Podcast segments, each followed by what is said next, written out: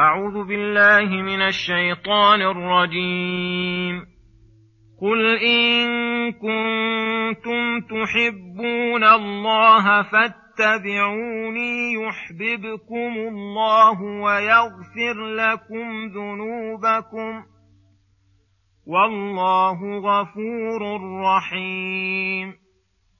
قل أطيعوا الله والرسول فان تولوا فان الله لا يحب الكافرين ان الله اصطفى آدم ونوحا وال إبراهيم وال عمران على العالمين ذريه بعضها من بعض والله سميع عليم.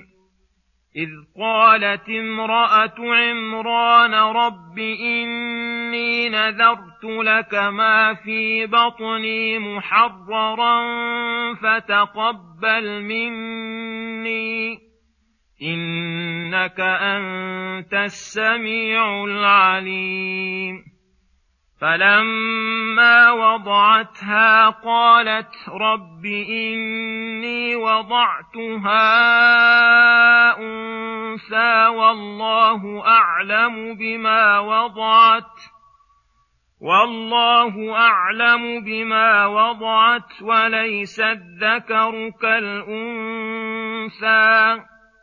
واني سميتها مريم واني اعيذها بك وذريتها من الشيطان الرجيم فتقبلها ربها بقبول حسن وأنبتها نباتا حسنا وكفلها زكريا. كلما دخل عليها زكريا المحراب وجد عندها رزقا. قال يا مريم انى لك هذا قالت هو من عند الله إن الله يرزق من يشاء بغير حساب هنالك دعا زكريا ربه قال رب هب لي من لدنك ذريه طيبه انك سميع الدعاء فنادته الملائكة وهو قائم يصلي في المحراب أن الله يبشرك أن الله يبشرك بيحيى مصدقا بكلمة من الله وسيدا وحصورا ونبيا من الصالحين. قال رب أنا يكون لي غلام وقد بلغني الكبر وامرأتي عاقر. قال كذلك الله يفعل ما يشاء. قال رب اجعل لي آية. قال آيتك ألا تكلم الناس ثلاثة أيام إلا رمزا. واذكر ربك كثيرا وسبح بالعشي والإذكار واذ قالت الملائكه يا مريم ان الله اصطفاك وطهرك واصطفاك على نساء العالمين يا مريم اقنتي لربك واسجدي واركعي مع الراكعين ذلك من أنباء الغيب نوحيه إليك وما كنت لديهم إذ يلقون أقلامهم أيهم يكفل مريم وما كنت لديهم إذ يختصمون بسم الله الرحمن الرحيم السلام عليكم ورحمة الله وبركاته. يقول الله سبحانه قل إن كنتم تحبون الله فاتبعوني يحبكم الله فيغفر لكم ذنوبكم والله غفور رحيم. هذه الآية هي الميزان التي يعرف بها من أحب الله حقيقة ومن ادعى ذلك دعوة مجردة. فعلامة محبة الله اتباع محمد صلى الله عليه وسلم الذي جعل متابعته وجميع ما يدعو إليه طريقا إلى محبته ورضوانه. فلا تنال محبة الله ورضوانه وثوابه إلا بتصديق ما جاء به الرسول من الكتاب والسنة وامتثال أمرهما واجتناب نهيهما. فمن فعل ذلك أحبه الله وجزاه جزاء المحبين وغفر له ذنوبه وستر عليه عيوبه. فكأنه قيل ومع ذلك فما حقيقة اتباع الرسول وصفتها؟ فأجاب بقوله قل أطيعوا الله والرسول بامتثال الأمر واجتناب النهي وتصديق الخبر.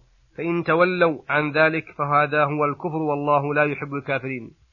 لله تعالى من عباد أصفياء يصطفيهم ويختارهم ويمن عليهم بالفضائل العالية والنعوت السامية والعلوم النافعة والأعمال الصالحة والخصائص المتنوعة. فذكر هذه بيوت الكبار وما احتوت عليه من كمة الرجال الذين حازوا أوصاف الكمال وأن الفضل والخير تسلسل في ذراريهم وشمل ذكورهم ونساءهم. وهذا من أجل مننه وأفضل مواقع جوده وكرمه.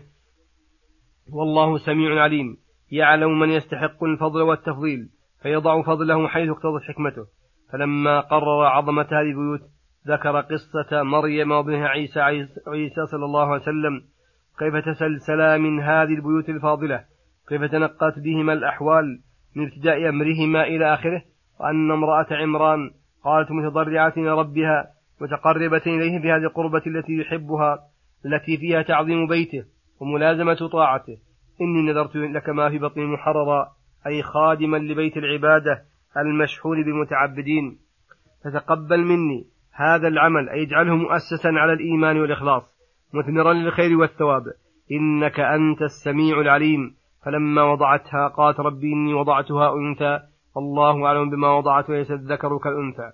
كان في هذا الكلام نوع تضرع منها وانكسار نفس حيث كان نذرها بناء على أنه يكون ذكرا يحصل منه من القوة والخدمة والقيام بذلك ما يحصل من أهل القوة والأنثى بخلاف ذلك.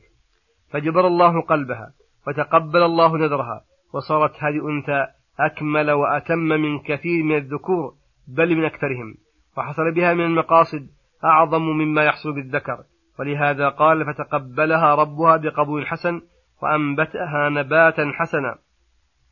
أي ربيت تربية عجيبة دينية أخلاقية أدبية كملت بها أحوالها وصلحت بها أقوالها وأفعالها ونما فيها كمالها ويسر الله لها زكريا كافلا.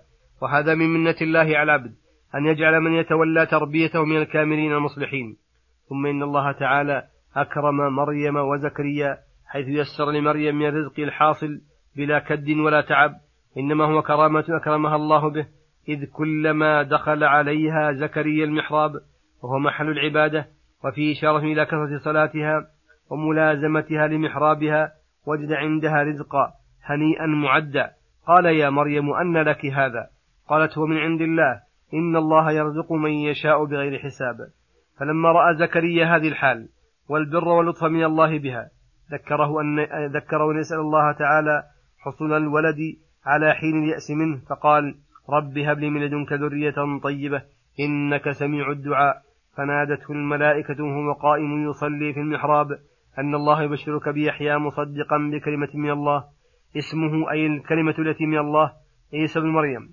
فكانت بشارته بهذا النبي الكريم تتضمن البشارة بعيسى بن مريم والتصديق له والشهادة له بالرسالة فهذه الكلمة من الله كلمة شريفة اختص الله بها عيسى بن مريم وإلا فهي من جملة كلماته التي أوجد بها المخلوقات كما قال تعالى إن مثل عيسى عند الله كمثل آدم خلقه من تراب ثم قال له كن فيكون وقوله وسيدا وحصورا أي هذا المبشر به وهو يحيى سيد من فضلاء الرسل وكرامهم.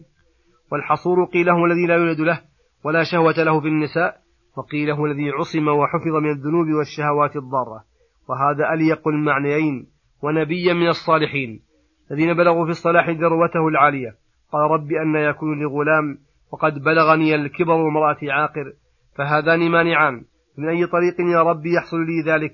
مع ما ينافي ذلك. قال كذلك الله يفعل ما يشاء. فإنه كما اقتضت حكمته جريان الأمور بأسبابها المعروفة فإنه قد يخرق ذلك لأنه الفعال لما يريد الذي قد انقادت الأسباب لقدرته ونفذت فيها مشيئة وإرادته. فلا يتعاصى على قدرته شيء من الأسباب ولو بلغت في القوة ما بلغت. قال رب اجعل لي آية ليحصل السرور والاستبشار. فإن كنت يا رب متيقنا ما أخبرتني به ولكن النفس تفرح ويطمئن القلب إلى مقدمات الرحمة واللطف. قال آيتك ألا تكلم الناس ثلاثة أيام إلا رمزا. وفي هذه المدة اذكر ربك كثيرا وسبح بالعشي والإبكار. أول النهار وآخره. فمنع من الكلام في هذه المدة. فكان في هذا مناسبة لحصول الولد من بين الشيخ الكبير والمرأة العاقر. والمرأة العاقر وكونه لا يقدر على مخاطبة آدميين ولسانه منطلق من ذكر الله وتسبيحه آية أخرى. حينئذ حصل له الفرح والاستبشار وشكر الله أكثر من الذكر والتسبيح بالعشايا والأبكار. بالعشايا والإبكار. وكان هذا المولود من بركات مريم بنت عمران. على زكريا فإنما من الله به عليها. من ذلك الرزق الهني الذي يحصل بغير حساب ذكره وهيجه على التضرع والسؤال. والله تعالى هو متفضل بالسبب والمسبب ولكنه يقدر أمورا محبوبة على يد من يحبه ليرفع الله قدره ويعظم أجره. وصلى الله وسلم على نبينا محمد وعلى آله وصحبه أجمعين. إلى الحلقة القادمة غدا إن شاء الله. السلام عليكم ورحمة الله وبركاته.